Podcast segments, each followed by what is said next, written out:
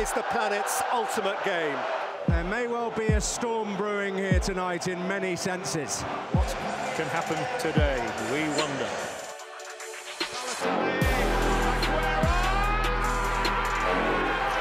Can they do it here? Cross, and Dempsey is denied again, and Donovan has scored! Oh, can you believe this? Go, go, U S A!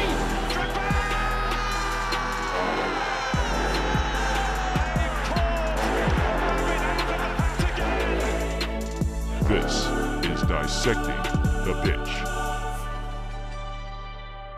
Hello and welcome into this episode of Dissecting the Pitch here on blaze radio online dot com, as well as our podcast platforms on Spotify and Apple Podcasts.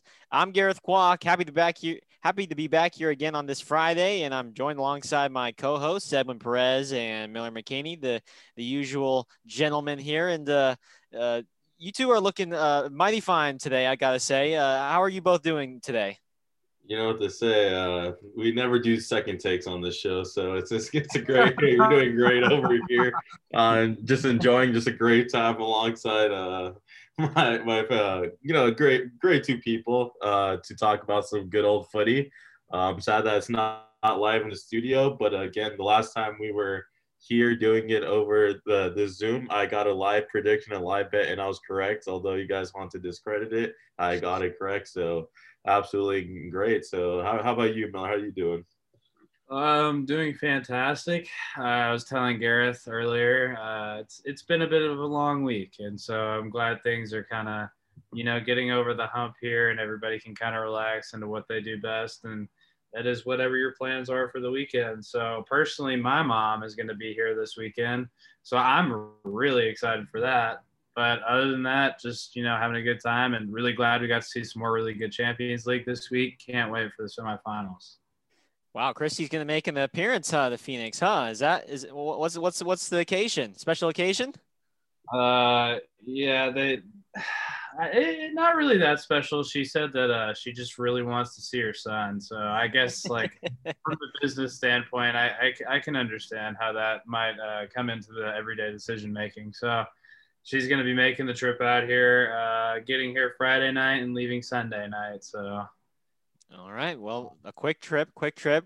Mother-son bonding. Got to love that. We got a lot to talk about on this show. We got some Champions League quarterfinal wrap-up. We're going to preview the M L S, which uh, begins this weekend. So we're revisiting that. And uh, we're going to re- also give our reaction to the updated FIFA World Rankings from last week uh, that we weren't able to catch up to. But let's first talk about the, the the big the elephant in the room, of course. Quarterfinal Champions League wraps things up, and uh, we had some had some really good matches from this past week. Let's start off with uh, Real Madrid versus Liverpool, and uh, this was a very uneventful game, you could say, given that there were no goals, a scoreless draw between the two sides. Uh, but Real Madrid in the first leg uh, winning three to one, therefore they move on to the semifinals. Um, this was a, a matchup here that Liverpool had a lot more shots. They had put on a lot more of the attack on offensive pressure, but in the end, it's Real Madrid's defense that uh, came through uh, here, gentlemen. Uh, absolutely. I think they continued their solid form. I mean, they it's definitely not the Real Madrid, Real Madrid teams of the past that you, you fear to play in the Champions League, because you know they would be in the final. But this is still a solid Real Madrid team who's coming off a good El Clasico win um, on the heels of that. So they had the momentum from there, and they carried it over here. I mean, the thing for uh, for me, Liverpool was just disappointing the match. They didn't they didn't finish the opportunities. This could have been a game in the first half, but a guy that everyone raves about, that me and Miller are not too high about, Mo Salah, did not finish a clear chance, in which if he did, that game is wide open, and we could be talking about a different ball game. But at the same time, they didn't take their advantages, and Real Madrid had their attacks. I mean, Kareem almost came through, and and they just took care of the job. You know, they didn't come out here playing for uh, goals and anything like that. They were there to take care of the lead, and that's what they did. So credit Real Madrid for that. And Liverpool, you you missed out on this. I mean, you had your chances to get into it. You had a few shots. Milner almost with a fantastic shot, but Courtois came up big throughout throughout the game. So credit Real Madrid. Liverpool, a lot of disappointment, at least in my eyes. Yeah, I, and there's one thing uh, that we kind of mentioned earlier. We kind of talked about, you know, if we had watched the games or not. And uh, Gareth, you said that Phil Foden seems to come up in a lot of clutch moments. And that's the one thing that I think if I had to compare Liverpool to Manchester City is that Liverpool don't really have any youth guys in there, not necessarily youth, but younger guys to really spark the team, kind of show some passion and get the boys going, especially, you know, they don't have the hunger for goals that they once did, uh, this team. So I think that that's something that Liverpool have definitely missed out on, um, especially with some people out in the squad. You know, obviously they have to look to other options, and they just couldn't get it done. So, I I mean, at the end of the day, Real Madrid are looking really good. They're heating up. I mean, you know, they even have some guys out. Arguably, two of their better players are out. You know, Varane and, and Ramos have both missed some time with some unfortunate stuff with COVID and whatnot. So, at, at full power, the way that this team is playing right now, I'd be really interested to see how they do if they do make it to the Champions League final and have to play probably a Manchester City or P S G team. So I think it'll be really interesting to see, but I did not think Liverpool deserved to be here at all. So it was good to see them kind of forced out in the way that they should have been. Well, Real Madrid, they're heating up at the right time. As you guys talked about, three one again on aggregate. I want to touch upon, though, and follow up just about Liverpool and just how it, it really has been a letdown of a season for them. Very disappointing. Uh, and I think I saw something on Twitter how they're not going to be winning any trophies this season for a club like them that has had recent uh, a lot of really good recent success getting some hardware. Uh, they're not going to get Champions League, no Premier League, of course, and no any F A Cup, League Cup. Uh, I mean, just kind of put it in your own words, but just how would you rank this uh, as amongst, uh, you know, disappointing, you know, seasons and disappointing follow-ups for, for Liverpool? Where do they go from here? If you look at just the cups, obviously you're going to be disappointed. But if you take a step back and realize the injuries, how much they, they've gone through, it seems like when they finally got fully healthy, someone else got injured. So it seemed like everything wasn't going the way. And, I mean, their attack was not the same attack this year for some reason. I don't know if they can get the organization. Midfield, I mean, Wijnaldum, I mean, there was rumors of him going to Barcelona because, you know, he, uh, Klopp liked him. He's supposed to be a big midfield. I mean, he's been nowhere. No one's talking about Wijnaldum because he's he hasn't contributed.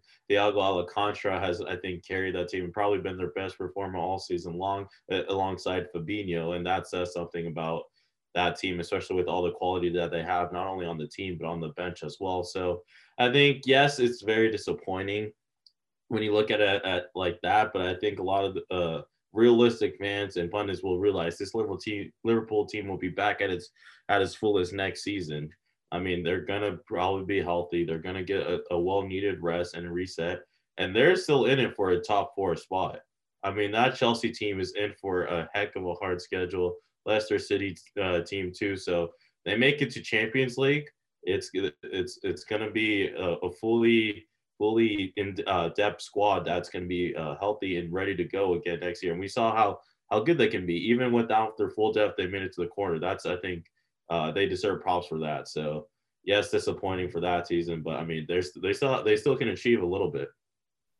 And that would absolutely be the most disappointing part is if they don't make Champions League. I mean, they're in sixth place right now. They're a couple points out of fourth, not a couple, a few. Uh, but the real issue here is, you know, you looked at the start of the season and a lot of people were saying, oh, you know, right around when Van Dijk got hurt, they were like, okay, there's these other guys that Liverpool can fall on to kind of shoulder a little bit of this injury. And then Joe Gomez got hurt, Joel Matip got hurt, everybody started going down. And it, it's just tough. And I think the kind of the reason the offense has been struggling a little bit as well is because they had no worries in the past about how their defense was going to play. Their defense was arguably best defense in the world. They never had to look back twice at, you know, who they're marking, things like that. Now they're having to be more uh, thoughtful of what they're doing when they're marking their guys, when they're transitioning from defense to offense, offense to defense, et cetera. And so I think that it's kind of taken a lot out of the players when they've kind of tried to play in the same system, but it hasn't really been working. So I think it's been a little bit frustrating, and some people might have given up on it. Uh, so that's why, you know, obviously, like I said earlier, they they need somebody. They need some of that youth. Uh, where two two big youth players came in this week for Champions League. I mean, Bellingham scored a goal, and you know, Phil Foden scored a goal. Two massive goals from both players, and those are guys that have been integrated into the senior squads now. And uh, definitely in City's case, you know, that you've got a lot of older veterans in there that have been playing the same system Uh, with each other with each other for a couple of years now, excuse me. And when you get a guy in there that's really young and hungry and wants to go and can score a goal, it can really lift the team. And I think that that's something that Liverpool have needed all season, and it's just not something that they have available to them. So I think that it's going to be really disappointing to waste all this talent on this team and maybe not be able to make it to Champions League next season. Well, I mean, you know, given that they are sort of on the outside looking in, there's – There's still some time for them to make up that ground, but this is, I mean, I think it's a very critical stretch that they have here, really, in determining kind of their, their future in playing European football moving forward next season. So that will be something to, to monitor. But again, Real Madrid moving on to the Champions League semifinals. Let's move on to the second match that uh, both gentlemen were alluding to a little bit. Manchester City and Dortmund. City with the two one victory in leg two. On aggregate, they win four to two, and uh, Miller and I, you, we were talking about it, I think, before the uh, before the show, but Phil Foden, one of those young guys just seeming to come through in the clutch, just seems to be at the right place, right time. And, and it looked like Manchester City throughout this game uh, just really responded well. They didn't seem fazed at all by the, the opening goal by Bellingham, by Dortmund. Kind of, what were your thoughts about this one? I think that it it was kind of um, an interesting situation because obviously, you know, the first leg was so tight, and you don't know what to expect out of the second leg. And so I think that, you know, Dortmund already coming out with the away goals that they had gotten, they were in a good mindset, and they started the game off fast. Uh, they looked like, you know, in the first twenty minutes, they had gotten accomplished what they wanted to accomplish. And, you know, it was two two. And if the score had stayed that way, they they would have won. They would have won the tie, you know? But but that's the thing is, at, at the end of the day, you you have to play seventy more minutes against, you know, arguably one of the best teams in the world. So it, it was kind of tough for them to be able to kind of play that playing style. The most disappointing thing to me uh, really was there there was not a lot of passage of play through Erling Haaland. And, and, you know, that's kind of your guy right now. And he's been on a little bit of a goal drought recently. I think it's six or seven games now where he hasn't scored. So we're really seeing him being tested uh, as he hasn't before, getting a little bit frustrated with uh, how he's playing or maybe the team is playing overall. And, I mean, it is what it is. But I, I think that, you know, at the end of the day, we all kind of knew that Dortmund was probably not going to be able to do what they wanted to do in two legs. I think that, you know, obviously if it was a one leg tie, then, you know, I'd say, okay, Dortmund have a chance. But I, I think that in two legs, it was just too much to ask for them. Well, Erling Haaland's in that drought because his mind's at Barcelona. I think he's preparing for his A C Paella with the good old Messi and uh, who could be coming back. Neymar Junior is all I can say. So, uh, Um, but when it comes to Man City, at the end of the day, the better squad won. I mean, the style of play that Pep Guardiola uh, emphasizes is obviously beautiful. I mean, that's why he's one of the best coaches, and the team the team plays it. And the individual quality that they have in that midfield, and I mean, just through all the levels, they're it, it's insane. I mean, their defense with Ruben Diaz, it, Ruben Diaz has been performing very well. Midfield De Bruyne, I mean, absolute amazing player. Phil Foden, we talked about. Uh, Rodrigo also deserves a shout. He's not, he's kind of the guy that doesn't get talked about enough there. And then the attack, I mean, all three phases are checking for them. So it's going to be incredibly great to see that team who I think is very deserving to be in the semifinals. A lot of people would say deserves to be in the finals of the Champions League. So, I mean, it, it is tough to see. I was, it would have been great to see someone like Erling Haaland in that big stage in the Champions League semifinal. It would have been a good matchup between P S G and Dortmund. Don't get me wrong. And it's something maybe Dortmund could have gone through within those two legs. But uh, I think at the end of the day, that possession style of football under Pep Guardiola was too much. The, the team pulled through. I mean, Kevin De Bruyne almost had an insane goal that just had to hit off the post. So um, it, it started off well for them. I know they're going to look back at that penalty oh, that foul that they give that they they felt that was should have been a goal from Jude Bellingham in the first the first leg. So that's going to be the thing they're going to look back at. But uh, very deserving Man City team, a team that's going to be a semifinalist uh, and is going to lose. Uh, you know, my opinion. Again, we're not supposed to tip picks, but uh, that Neymar, Neymar and Mbappe are going to be just too much for that uh, team. Hey, hey, hey, hey, hey, that's, uh, that's for another episode, okay? Don't, don't leak those types of uh, – don't leak that type of intel, all right?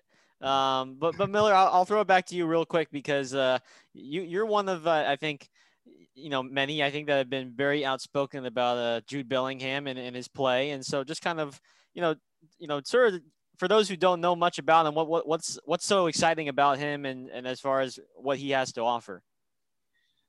I, I think – one thing that uh, a lot of people see from youth talent and what are supposed to be, you know, future stars, as people would dub them, I think is not only, you know, like athleticism and things like that, because when younger guys go out on the field, they, they look like they have more of a spring in their step than everybody else does. It's just because they don't have as much tread on the tires. But I would say the biggest thing is the knowledge of the game that he has that and the way that he's playing it. I mean, he fits perfectly into a Dortmund system that wants to attack, attack, attack. And, and you know, he can – the way that he's been able to fit into that midfield with these other older guys and been able to take on a singular kind of role to where if you give him the ball in certain places out wide in the middle, he doesn't look uncomfortable. He looks like he's ready to go. And a lot of people in certain situations, they can kind of look tense. And, you know, you see these other guys like Phil Foden, who's twenty years old.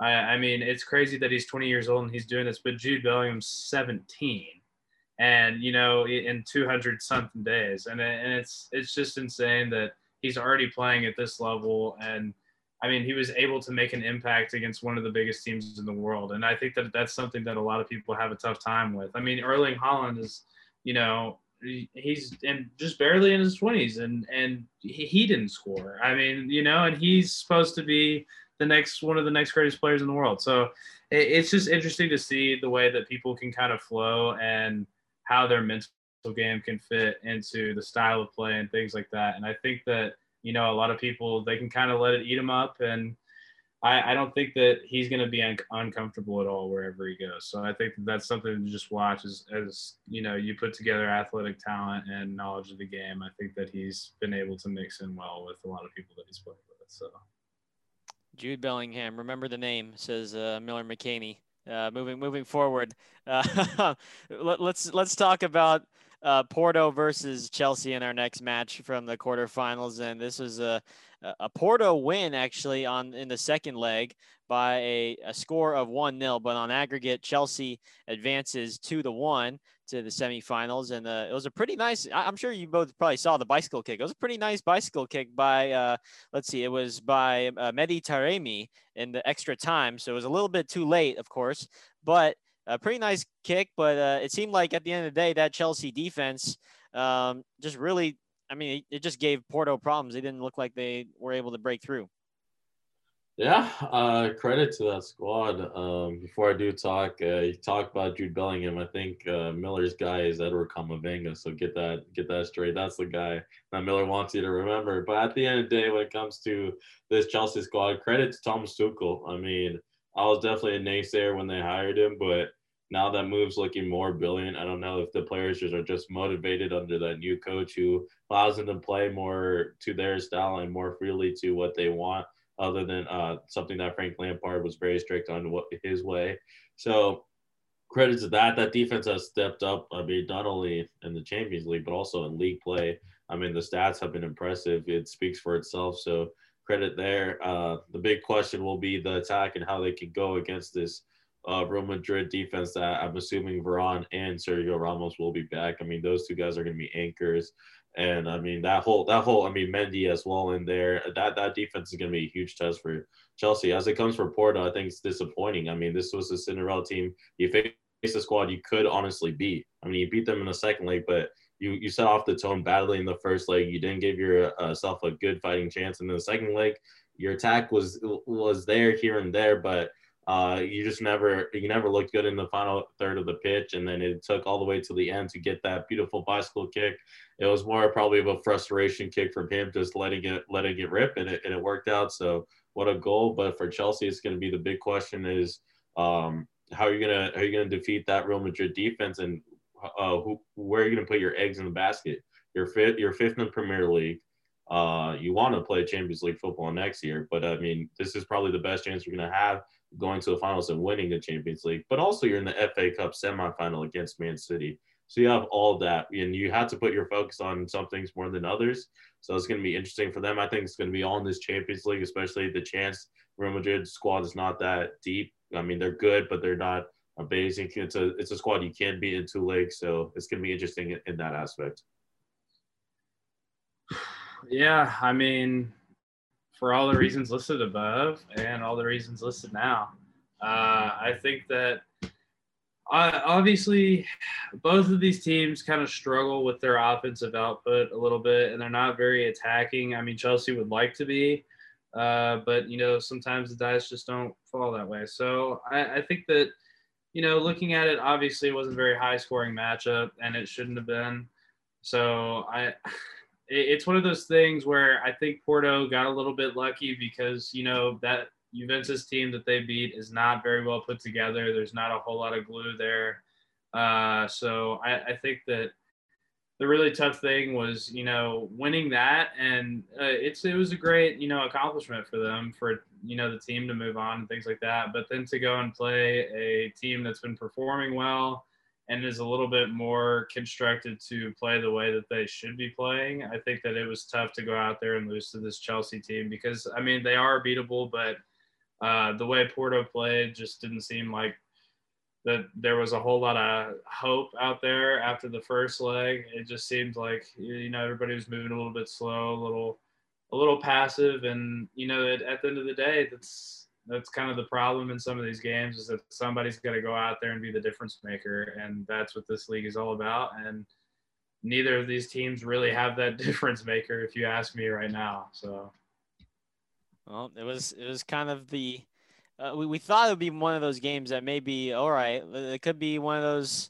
maybe a high scoring affair at all, or maybe Porto could surprise. I mean, one or the other, but it, I think it.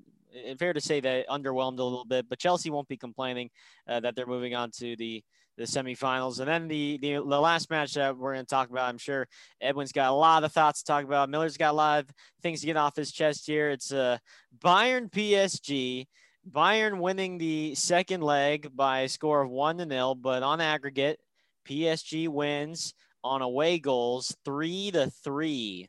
Uh, both teams with a lot of really good opportunities, and, and, and the goalkeeper play was was good on both sides. But uh, P S G's defense, uh, the, Neymar and Mbappe, the, their their journey will continue against the defending champs.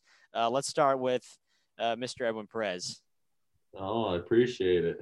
Thank you. Uh, uh, like I said last year, this is why Bayern Munich wasn't the great. greatest team, and they won all that trophies, but they never got they got a cupcake walk, and then they got lucky final, and then this is what happens here.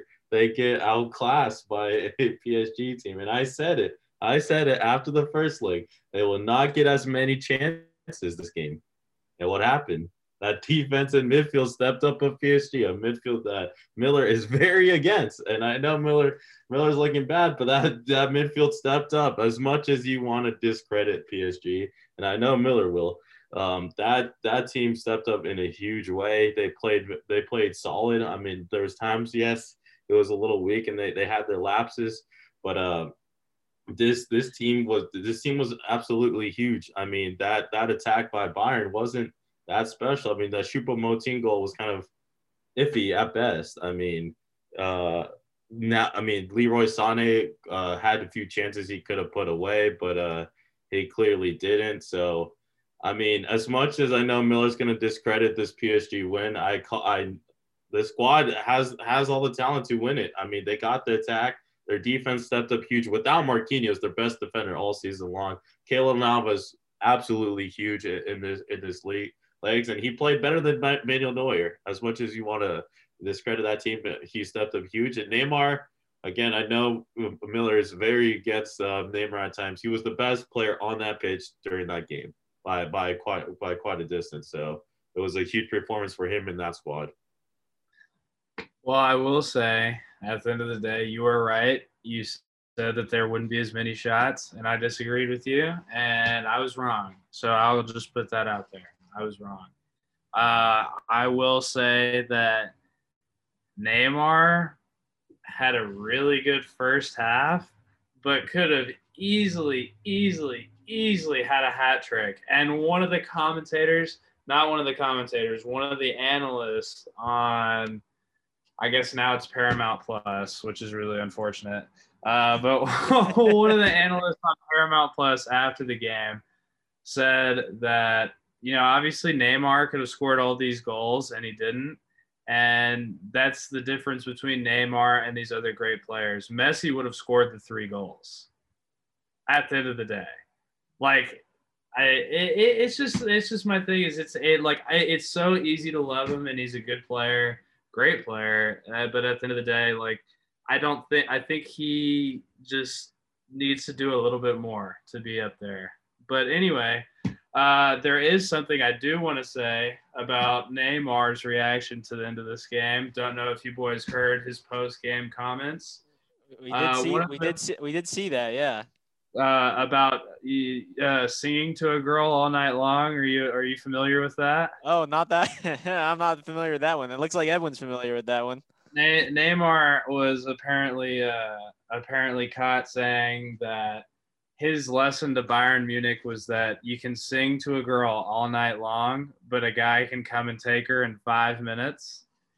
And and and that was his lesson to Bayern, that, you know, they controlled the game. And I, I mean, he's kind of saying, like, he knows they played the better game, but at the end of the day, they had the better chances, which I'll agree with. You know, they should have scored and, you know, they won. And, and at the end of the day, you know, they probably deserved to win, but I, it's just frustrating because, you know, the thing that I will say is that all of these people can go out there and say, oh, you know, Bayern wasn't that good. You know, Bayern isn't the best team in the world, like Edwin said. But the thing is, you take out arguably, not arguably, I'm just going to go ahead and say it, the best goal scorer in the world at this time, and he's not playing, and they have to put in their, you know, four-star high school recruit back there promoting who's not who's not a four-star recruit, obviously, but he's not the guy that you want starting in the Champions League quarterfinals against P S G. Let's be honest. So if you put in you put in a guy like Robert Lewandowski, this is a totally different two legs. This is a totally different. We're having a different conversation right now. Bayern's going to the final. The thing but, is, but he's not there, which is the tough thing to swallow. But That's, also with Lewandowski, this Bayern squad has dropped ugly losses in the league. That's the thing is, people don't talk about their league form a lot because people like to pr- uh, praise them when they're at their best, but don't like to talk about when they're at their worst. Yes, but, geez, but, also not at the top of their table either. I know, but they're working on their way. Hey, they're in the Champions League semifinal. I think they'll take that. No, no, I agree. I agree. At the end of the day, they at the end of the at the end of the day, man, they they won. They played better, I think, in the second leg, uh, a lot better than they did in the first. And they just they did not. You know, Bayern didn't capitalize on any of the chances that they had. Um, but, you know, they are where they are. And so now I'm going to be really interested to see because they're going to have to go play this Man City team that does have a good midfield, that does have a good attack, and does have a good defense, and actually really well put together team like Bayern. But right now they have all three phases and they don't have any injuries to worry about that are that bad. The only guy that I would say that Man City are really missing out on here is Raheem Sterling, and that's because he's been in pretty awful form recently. That's why he hasn't been starting the Champions League game. So I don't think it's really that big of an issue, though, either. So I, I'm I'm going to be really interested to see, and we're going to talk about this P S G midfield as soon as this Manchester City team is ready to roll up on them. So I'm just saying, you wait. But, Edwin, I will give you the credit. This time you were right. I mean, that midfield stepped up against the best team in Europe and the most organized team. So I guess they took them away. And I think my final point is it, all the naysayers are Neymar are funny to me. As it's just the thing is, if he misses any chance, they're at his throat. They're at his throat. When Ronaldo, when Ronaldo has that same game, when Ronaldo has that same game, everyone talks about how he's a GOAT and how he moved the ball very well, which Neymar did. He created attacks that shouldn't have been there, like Neymar did, and he did well oh, across both legs. About that, Edwin, though, is like Ronaldo has been more reliable over the years. When he's needed to be clutch, he's been clutch. When he ha- he hasn't been injured for X amount of games. Like, there's not the reliability there for Neymar that there is for Ronaldo. Uh, for injuries, I'll give you that. There, he has been reliable on that. But when you look at performances in the big games, he has truly shown up more than sometimes Ronaldo. I mean, in the Euro Championship, well, quite possibly one of his biggest games, I didn't see Ronaldo on that field. I saw Edgar's the one who stepped up. While Neymar got the – I mean, he's been showing up in all Champions League. A big reason why they made it last year in the final was Neymar. A big reason why they they made it to this semifinal against the Bayern Munich team everyone called the best team was because of Neymar. When you watch the game, the shots that he should have made, some of them were insane plays that he had to set up. There were, he had to beat three defenders and then get the final shot. Right. Very fair, and I give him credit for that. But you, dude, you gotta finish some of those chances. No, but one chance he should have finished for sure was the one-on-one with Neuer, which I'll give a hundred percent. But there was uh, other chances were absolutely hard, and anyone who's talking ish about it, you try that Neymar play, and then we'll talk. We'll talk if you can pull that off. The only people who can talk is Messi, Ronaldo, probably Lewandowski, and that's it. That's Gentlemen, it. Gentlemen, I hate to I hate to come in between you two. Uh, this is where my paycheck's finally getting making the most of it here. Uh, but uh, let's we touched upon P S G, Manchester City a little bit. How about just initial reaction, Real Madrid, Chelsea, before we move on to our next topic?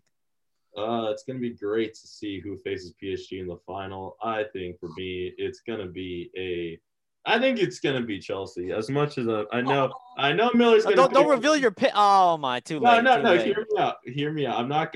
This, this is not my definite pick, but I think at the end of the day, the defense of Chelsea stepping under what Tuchel is has been impressive. I think this Real Madrid attack, uh, Real Madrid attack, has been questionable. Kareem Benzema has has bailed him out at games, but there's some days he can't do that. And Vinicius Junior was a big reason why he moved on, and Vinicius only shows up once in a while. So I don't think that's going to happen against the Chelsea squad, but that's what's going to make it intriguing. If that fully healthy Real Madrid uh, squad and they're still clicking on form, then my pick might be a Real Madrid at the end of the day.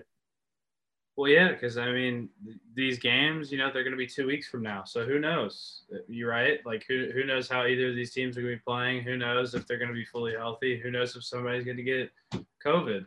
You know, so it, it's it's tough to say, but I, I, it's gonna be, it's gonna be weird because the last time that we've seen these two teams play each other in Champions League was, you know, when Ronaldo was still playing for for Real Madrid and and you know probably Drogba and you know some players were playing for Chelsea and Petr Cech and people like that. So very different style then and now, very different players, very different era. So it'll be definitely interesting to see how it goes.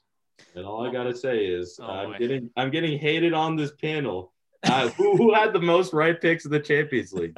Who was the most right about all this? And you're giving me ish for my takes. So yeah, think about what y'all say because at the end of the day, who was right about all this? Bingo, baby. Well, Make fun of my pick. We'll get into our in-depth preview next week. Don't worry. And, and when I, once we have our, our last show of the semester, uh, we will we'll definitely have to revisit this debate uh, abs- uh, once again.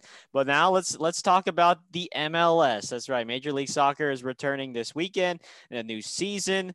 Um, Columbus F C, they're the defending M L S Cup champions, but of course, you know, new season, a lot of new things can happen. New guys coming in. There's some teams that sort of underwhelmed a little bit, overwhelmed, sort of in the in, in the bubble from Orlando, of course, um, from this past year. And now things are starting to look a little bit more uh, like uh, like how it usually is.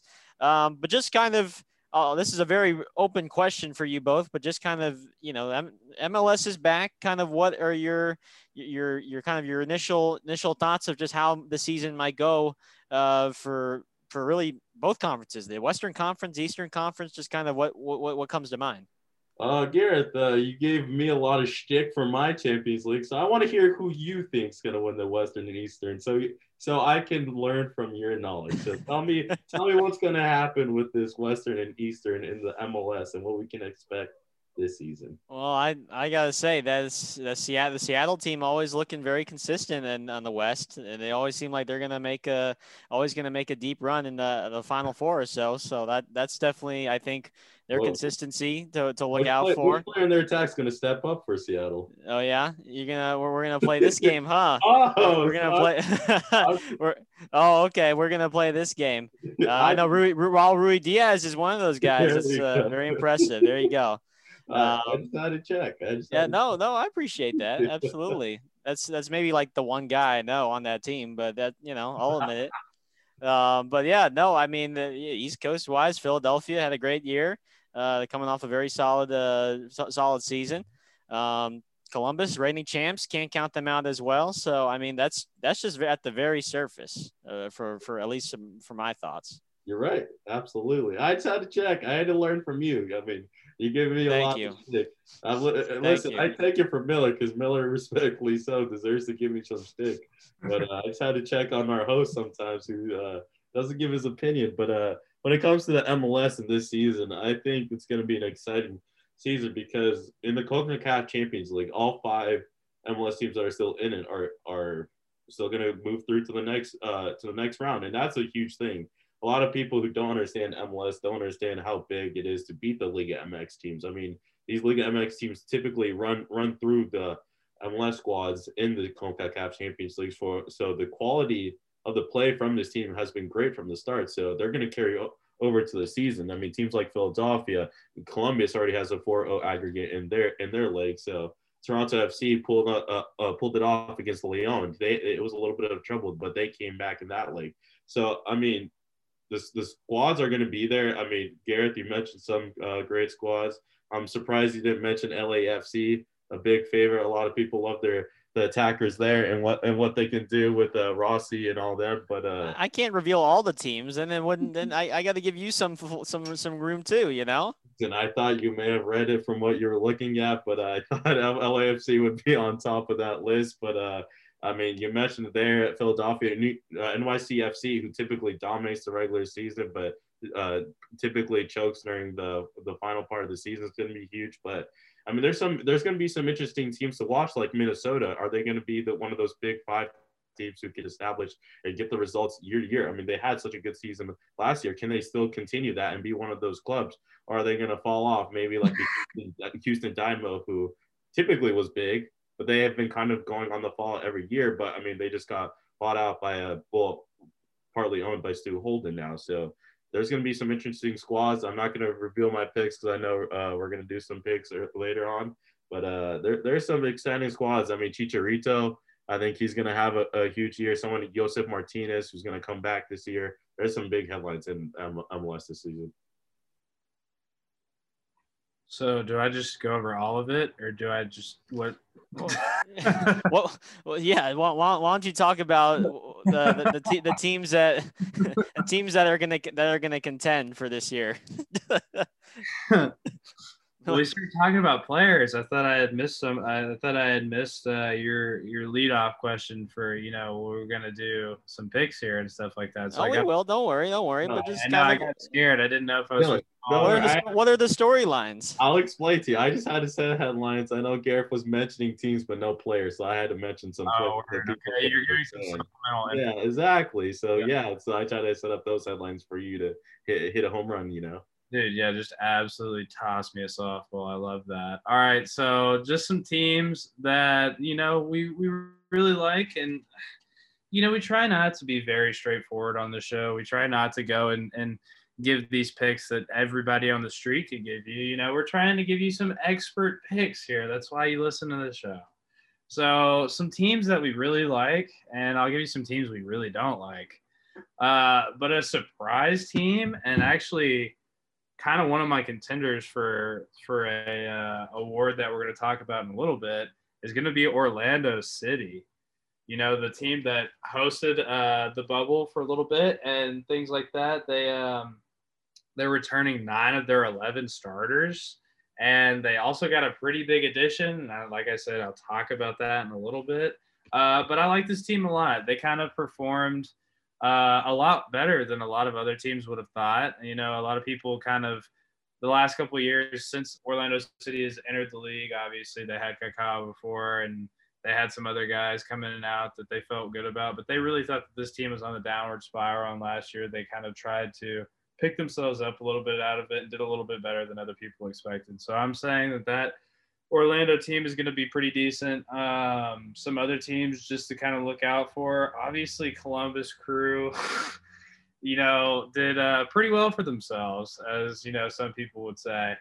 Uh, but I, I think that they're going to have a little bit more of a down year this year. I think that they're going to, you know, obviously it's pretty hard to repeat, especially in this league. So I'm going to say that they're going to have a pretty tough season this season. I'll be really interested to see how Miami does, uh, because, you know, obviously that's a team that's still kind of coming together, being put together and all this kind of stuff. And they have a big narrative around them, around, you know, obviously the owner of the team and who's going to be the manager and things like that. And if they're going to bring in these superstars like Luis Suarez or just some absolute nonsense, you know, who knows what's going to happen. But, you know, that'll be another team to look out for. I'm pretty excited to see what Cincinnati has to offer this season.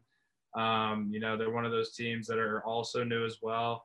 Um, but, you know, you never know. And then the last team I kind of want to touch on here is a team that, you know, obviously is – one that you can never count out, especially when it comes to the playoffs, and that's going to be the Portland Timbers. I'm going to be really interested to see how they play this year as well. Um, they're one of those teams kind of like Seattle or Toronto that it seemed like they're always kind of there, and they've got some really good experience on that team, especially coaching-wise. So I think they'll, they'll be another team to look out for as well. All right, let's let's do a little rapid fire here. Under the radar team, Miller, you talked about them just a little bit earlier ago, but who's your under the radar team and why? Uh, I'm going to go with Orlando as my under the radar team. Uh, I'm just going to go ahead and come out and say it. I'll, I'll give my pick later too when you ask for it, but they signed Alexander Pato from the Chinese league. Big, big, big sweat in FIFA from all those years ago. Really wanted him to be good and reach his full potential on or on A C Milan, rather. And then, you know, obviously he kind of had his ups and downs, wound up in China, and here he is now. Um, it, it's kind of a pick somebody else had that I had been reading about the last couple of days, you know, especially because the M L S is about to start up. But I think, you know, since this team is re- returning a lot of their starters, nine out of the eleven, and they're adding some offense to it, that's never a bad thing. A lot of people don't see this team really coming from anywhere, and that's where teams kind of thrive, you know, is when you don't have a really big spotlight on you. Not a lot of people expect a lot out of you. You can make a big run. So I think that I'm going to go with Orlando City as my under-the-radar team. I like it. Alongside Nani, that attack is going to be crazy to deal with. So very, a lot of Portuguese going to get, get spoken in that locker room. Absolutely. I like that. I, I truly enjoy that pick. Um, I'm going to give uh, a really quick shout out to Chicago Fire. I think they're going to have a solid year, but um, because I think with the squad that they're building, they, they haven't been in that spotlight, as Miller mentioned. So I think with the players that they're slowly building, but uh, for me, I think there's always one team that does well in their new season. And the team that we haven't touched on is Austin F C.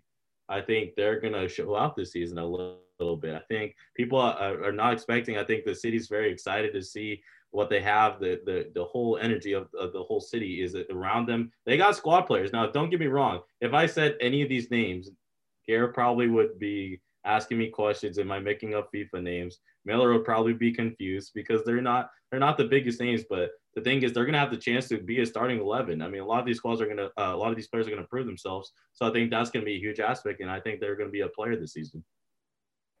All right, let's let's get into the big one here, the M L S Cup final. What's your your two prediction, uh, and who's who's the champion for the M L S Cup for this season? Uh, very quickly, I'll give my champion. I'm trying to think of the other side, but I'll, I'll give champion so Miller can go, just so, just so we don't, we're doing rapid fire. Uh, New England Revolution, a team we haven't talked about yet. but they have Bruce Arena at, at, at the helm. He knows how to win, at least in America, in American kind of play. I mean, obviously he doesn't have what it takes for international. I mean, the international team knows about that. But that, and they have players like uh, Carlos Gil. I think they're going to be huge. A team that's underrated, uh, underrated. They're un- under the scope. They're going to have to face against teams like Portland Timbers, who does typically well. But I think they're going to be my pick to the championship. Now I'm going to pick my other team, but Miller, you can you can pick your final. Okay, um, I'm going to go a Eastern uh, East Coast matchup here for the final, uh, and it's going to be. I'm going to really regret this, but I'm going to go with the Philadelphia Union. They're pretty up there. They, they, they're one of those teams that, you know, if you look at a lot of power rankings and stuff like that, not saying I do, but if you look at a lot of power rankings, power rankings, stuff like that, they're, uh, they're higher up on people's lists for uh, the reason that they're, they're kind of another under the radar team for a lot of people that are really thinking about powerhouses and stuff right now, but they're definitely a team that also, Uh, towards last the end of last year was heating up a lot. So we'll see if they can continue that at the start of the season. And I think that they're going to be showing out against the Minnesota Loons in the final. Uh, Minnesota, especially in the playoffs last year, looked really, really good. And they're honestly a really exciting, high-power offense, really, really good team to watch, especially, you know, if you're gonna have to sit down and watch M L S soccer. So I think that, you know, obviously they got some good talent on that team as well. So I'm gonna have those two teams be in my final, and I'm gonna have Minnesota winning it. Wow, very bold from you, bud. I, I like it, but I'm, like I'm gonna do my other my other final pick really quick, so I didn't get my other final pick. I know you, it's smart to go Portland Timbers. It's smart to go Seattle Sounders. I'm going to go with Sporting K C, a team that I've been able to just go see in person. They face Phoenix Rising in the preseason. I think it's a team that's not well talked about, but they, they're always there in the playoffs. They typically have an impact. It's just getting there to the final. And I think this is going to be the year to take that big step up against a New England Revolution team. That, but I think Revolution will end up being the champion. All right, last but last two here. Golden Boot winner and M V P. Who who who's winning the Golden Boot? Who's winning the M V P? Now this is where it gets tough because it can be anyone in the league. Now I'm gonna go with the pick that uh it could get the comeback player of the year as well as as much as uh he, he was it, what Josef.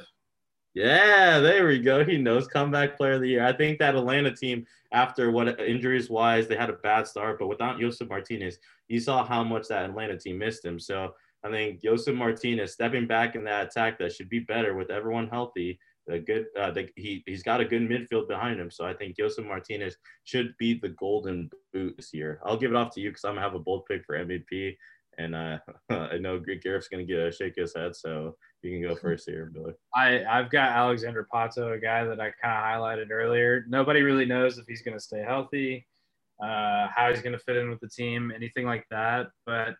If he's anything like his playing style was, uh, you know, before a couple of years ago, then I, I think he he could be a guy that could easily slot into this league and benefit from the uh, the style of play. I mean, you know, he he's an experienced guy, and usually experienced guys do pretty well in this league. So I, I'm going to go over to him, and I'm going to say, you know, a lot of people, especially when they join the team, or not join the team, but join the league, players and clubs, they tend to do really well at the start of their career in M L S. So I'm going to go with Alexander Pato as mine. Your Golden Boot or M V P as well? Golden Boot. Okay. Uh, do you have an M V P pick or do you want me to go first? I want you to go first. Okay. Now, there's a lot of players you should pick. If you're a better, you you, you should honestly take a Carlos Vela, Uh, Josef Martinez, a Alejandro Pozuela. I mean, there's so many great players in the M L S. I'm going to go bold, though, a little bit. I'm going to talk about a player that had a great uh, great season last year, and I think he's going to follow it up, and that is in Diego Rossi. I mean, it, it, I think he probably had one of the better seasons overall, over to, uh, over twelve goals. I think it was fourteen. Don't quote me on that. I don't have his exact stats up. And over three assists. So he over and he, he missed a few games too. So I think in a full season, he's healthy with the squad that he's playing with. I think Diego Rossi could be the M V P. And that's a little bit bold. Again, if you're you should pick Avella, Martinez, Achicha, but I'm gonna go Diego Rossi. I'm gonna go with Carlos Vela, nice and simple. Uh, I mean, I, I try not to, like, I try to go out of the box a little bit, but sometimes it's a little bit too much. I could feel myself starting to kind of get into the deep water there. So we're going to pull the rope back to shore, and we're going to go with a sensible pick in Carlos Vela. Carlos Vela, M V P, Diego Rossi. Oh, this should be, it should be an interesting season to follow for M L S. Uh, guys coming in, guys coming out, but, uh, but let's, let's move on as we are getting under the, the final stretch here as uh, we move on to this show. And uh, we, let's take a look at the very quickly, the updated FIFA world rankings from, these were the rankings from back uh, last week, actually, I should say, uh, back on April seventh of twenty twenty-one. Uh, after they, after the international break, then FIFA decided we'll update the rankings here. Uh, although the top five remains unchanged between Belgium, France, Brazil, England, and Portugal, and Spain at six. Uh, seven through ten, it's a little bit interesting as as uh, Italy moves up to seventh, Argentina goes down to eighth, Uruguay ninth, Denmark tenth, with Mexico eleventh, Germany twelfth, Switzerland thirteenth. Uh, but the big jump is Italy moving from ten to seven, uh, and really the only big big drop off was Mexico going from nine to eleven. So they're going outside the top ten. But other than that, not a, a huge jump for most, but it was Italy uh, going top three now. Uh, I, I mean, I'm sure you guys probably don't have much to say about the top five, given that there was no changes, or top six, I should say, given there were no changes. But how about Italy making that push now uh, to seven? I mean, they're a great team. They're bouncing back from what uh, the world, uh, not making the World Cup. But for me, Uh, and a lot of the international fans, we don't look at these rankings because they're absolutely trash. I mean, they, there's so much recency biases and just weird numbers. Belgium, you, you cannot tell me Belgium is the number team, number one team in the world right now. This France team would be Belgium. This Brazil team, I think, would be Belgium. There's a few teams that would. And there's just so much recency biasness, and they're trying to set it up where it looks good for the Euro. I mean, there's no South America team except for Brazil up there, but I, I guarantee you Argentina, Uruguay are probably better than Spain and Portugal right now after their recent results and all that. So my my results, I mean, eh, I mean, Denmark number ten, that, that tells you how much these rankings are true. As much as Germany has been playing bad, I guarantee you Denmark versus Germany, Germany's going to whoop them four one probably right now. So, I mean, here here and there, you can take it with a grain of salt, th- those rankings and everything. I mean, as an American fan, you're, you're focused on being number twentieth. Uh, that that's great to see, but uh, for me, my rank, my my overall reaction, Jamaica forty-five. They're gonna push up very high. I think they're gonna jump up at least ten if they figure out their passport situations and a good run that they're gonna have in the Gold Cup. Oof, okay, um, I I'm like Edwin. I kind of like looking at you know the smaller teams and you know how they're moving a little bit. I don't, I I think that Belgium and France should be at the top. Uh, I don't know, obviously, if Belgium is one. It's so hard to say, really and truly, who's number one in the world because, you know, it's a hypothetical, really. You don't know how these teams match up against each other, who plays, who doesn't. Um, but anyway, I think Italy, obviously, you know, I mean, them not taking a part of, you know, the international scene a couple, a few years ago now uh, has been really tough for them because, you know, teams like them and, you know, the Netherlands have been kind of having some down times where, you know, they've had the talent there, but they haven't really been able to output what they want to, uh, the way that their squad should be with how much recognition a lot of other countries give them in the international setting. So I think that it's interesting that Italy's moved all the way back up to seven. Obviously, you know, these rankings, there's got to be somebody in somewhere with some sort of bias. But um, I think it's really interesting where some of these guys are, you know, I mean, Denmark hopped Mexico. I don't know if that's that's a little interesting, but but the teams that I have liked to see move up are, you know, obviously the U S A has moved up to twenty, Sweden and Wales are in the higher teens, um, but I mean people are saying Switzerland's better than Croatia. I mean, come on, get out of here, you know. So I, it's just interesting, but the you know at the end of the day, I it just looking at this list, all it does is just makes me excited to see some international competition again, and we're getting real close to that. So. Bingo. I mean, this number supposedly eleven team lost to a Wales team with their B squad. So, I mean, you can take it with a grain of salt, these rankings, clearly. So that's all I got to say. Well, it certainly provokes a lot of discussion. I think that's what that that's another reason. That's another reason for rankings. They they provoke discussion, uh, a lot of debate. But though, again, very quick update to the FIFA World Rankings. Again, you can't take you can't take too much of it until major international competitions come into play, which they will be uh, very soon. But uh, let's go to our last two segments, because I, I did hear we have a very extensive Edwin segment today. But first, our quick Miller time picks. What do you got for us this weekend? Man, I'll tell you what, I got some really interesting stuff, and it's tough because, you know, as much as I'd like to be able to say, oh, here's my Champions League picks for the week, there's no Champions League on next week, so it's really tough. Uh, but, you know, obviously we're coming down to the end of the stretch here in as terms of domestic leagues go, and we're going to focus on the Premier League a little bit. West Ham at four thirty in the morning on Saturday, April seventeenth. Arizona time, are playing Newcastle, who have been having a pretty tough run recently. A lot of draws, not been able to win a whole lot of games. I mean, it is Newcastle, but West Ham, you know, they're trying to lock up their spot uh, in, you know, the top four, and they're trying to kind of extend their cushion a little bit. So I would definitely say the way West Ham have been playing, there is no reason to bet against them. So I'm betting West Ham money line this weekend. Pretty sure it's a lock. Um, Another really interesting game that I wouldn't tell anybody to probably watch, but like you can if you want. Wolves are playing Sheffield United, the team that just has barely oh, won boy. any game this season. They've already been relegated pretty much. Wolves are having a pretty tough season as well, but I'm actually going to go a draw on this game. I think it's going to be a pretty terrible game to watch. Very boring. Not a whole lot of chances on either side of the field. Very low quality of play here. But I'm going to go with a tie in that game. And then that's we're going to move on. Money. That's got to be some good money there. Oh, yeah, absolutely. You know, we love a good tie on this show. Lots of lots of plus values there. Um, and then my – unfortunately, oh, my God. My last pick here is going to be kind of a spicy one a little bit.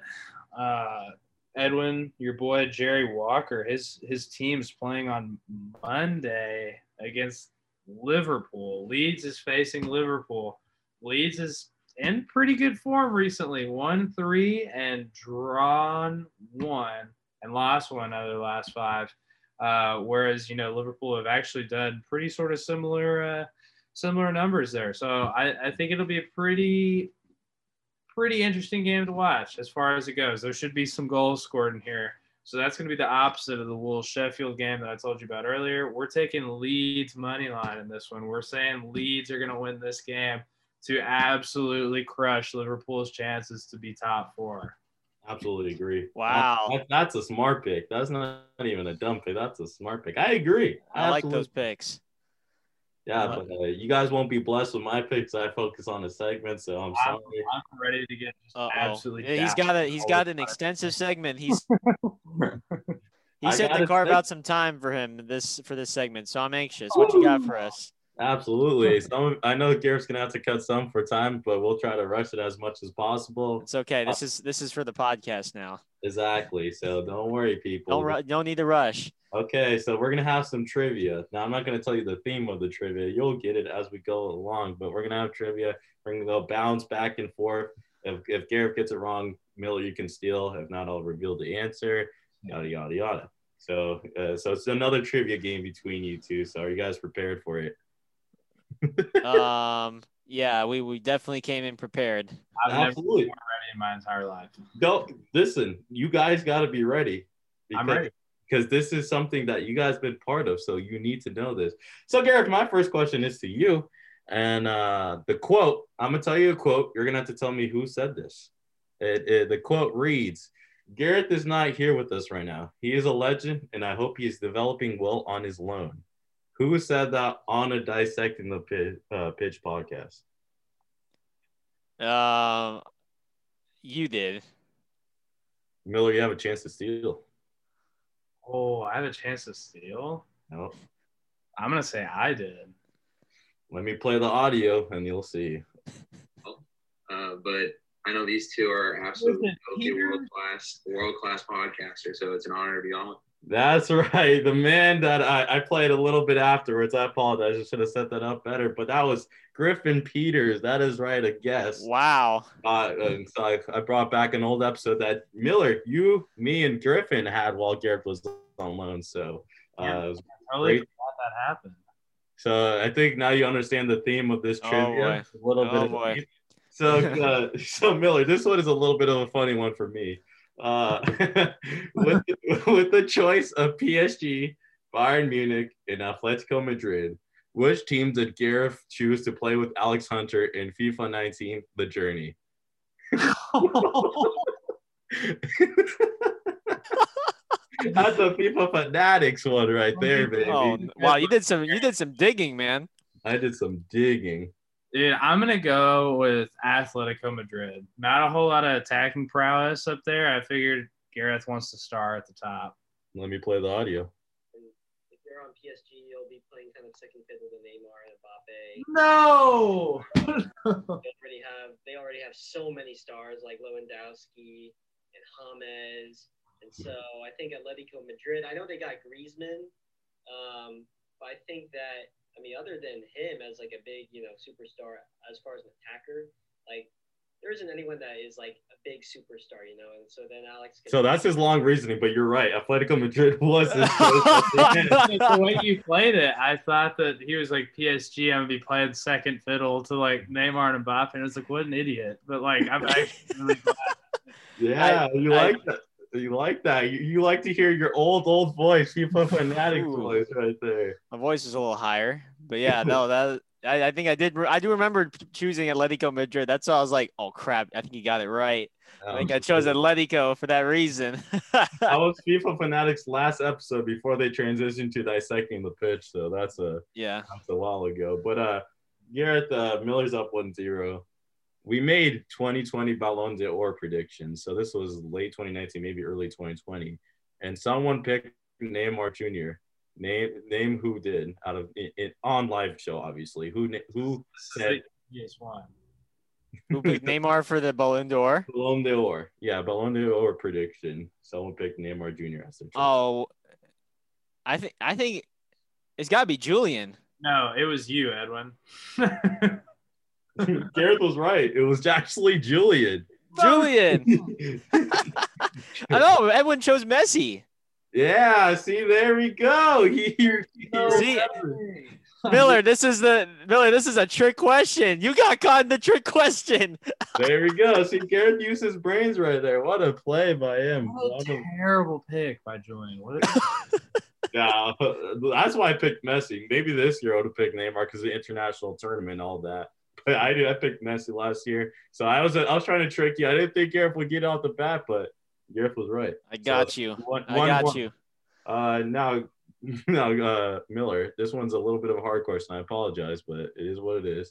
Uh, who did Gareth dub as our unofficial fourth member of Dissecting the Pitch? He introduced this member as that. Our unofficial fourth member. Yep, our unofficial fourth member.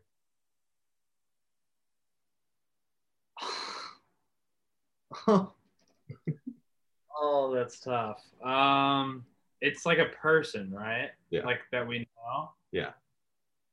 Okay. There's a smart choice. Our unofficial fourth member. Yep.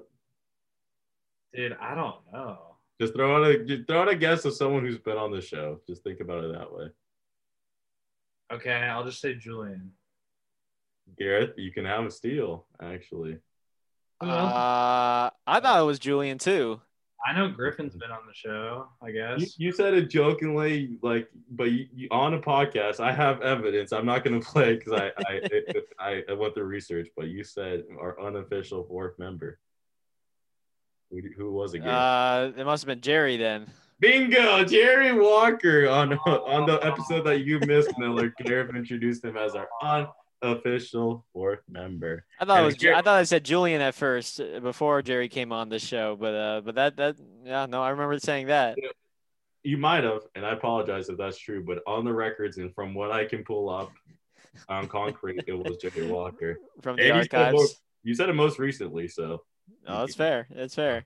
Don't hate me. Uh, Gareth, you always like to mention when people have a lot of lechuga. Uh, they have a lot of hair for the, our listeners. On live air, you said, uh, Gareth said, uh, this person had a lot of lechuga on him, so he needed the haircut. Who was it, Gareth, that you said had a lot of lechuga on them? I love how, like, the answers, it's like it's like one of four people. Absolutely. That's what makes it interesting. Um, I'm going to say Jerry. Uh, let me play the audio for that. Just for reference, for those that are listening, Jerry had a lot of uh, lechuga, you could say. He had a lot of lettuce going. I got it. That's right. Jerry did have a lot of lechuga on him. So, uh... for those that don't know what lechuga means, it's it means uh, hair in Spanish. That means lettuce, but you say yeah, that's, that's a lot. Yeah, so, I like that. You're up three one. Now, Miller, this one is going to be a harder one. This is an older episode, is what I'm warning you.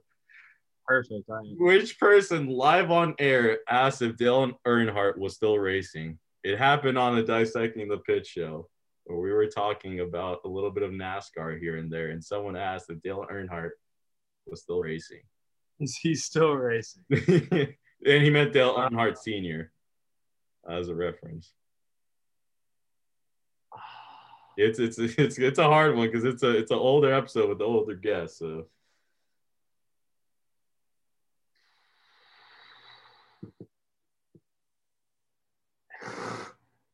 dude, I don't know, Gareth. Do you you want to steal, son? I don't I don't know what it is. I don't know. I don't have a guess for this. Um, one. It could be me. I'm gonna I'm gonna guess it was Klopp. Harrison Klopp. Klopp. That is right. The man. The, the man. Are, we had on the show. Oh my god. Well, we only had our, like four people. I was our two hour edition of Dissecting the Pitch with the Harrison Klopp show where Harrison Oh, Klopp. That was like the two hour crossover episode. Yeah. Yep. There you go. Oh, now, now I'm gonna follow up on that. Uh I'm gonna skip a hard question. Uh I'll just like to say a question I'm not gonna say because this there's no way you're gonna get it. But uh Klopp said someone's my guy. I don't know if I would watch the Euros if he was not in it. And, it, you know, it's very it's very hard, but he was talking about Hamsick. Yeah, he always tells me, he's like, he's from, uh, it's Slovakia, right? That's right. Yeah. I think it's Sweden yeah. or Slovakia, one of those Slovakia. Two. Yeah, he's like, I love the boys down in Slovakia. Like, wow.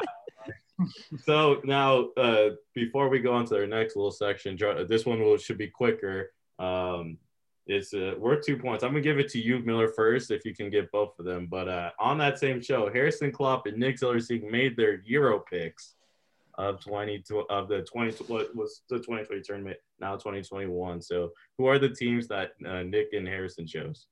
So two teams here? Yeah, two different teams. They both said different teams. All the right, cool. We'll go with Germany for one of them. Okay. And for the other one, I'm going to go with – that's tough. I got to really think about who Nick Zillersing would be backing here. Um, let me just go with France. Let me go with Germany and France as my two.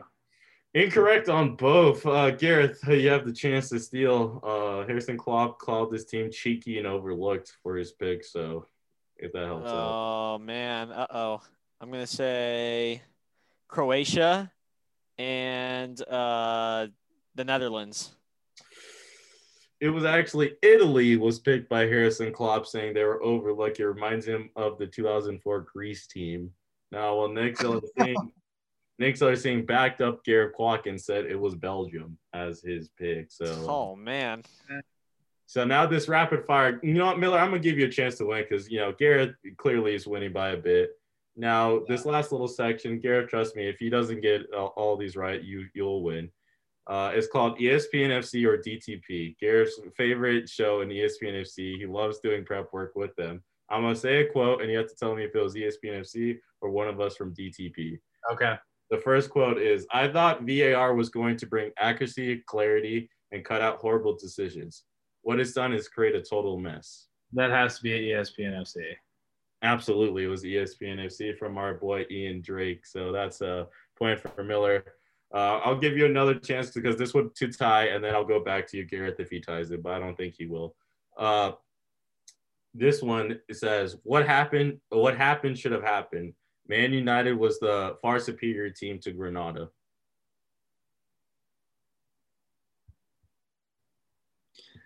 See, the thing is, is I know I said this.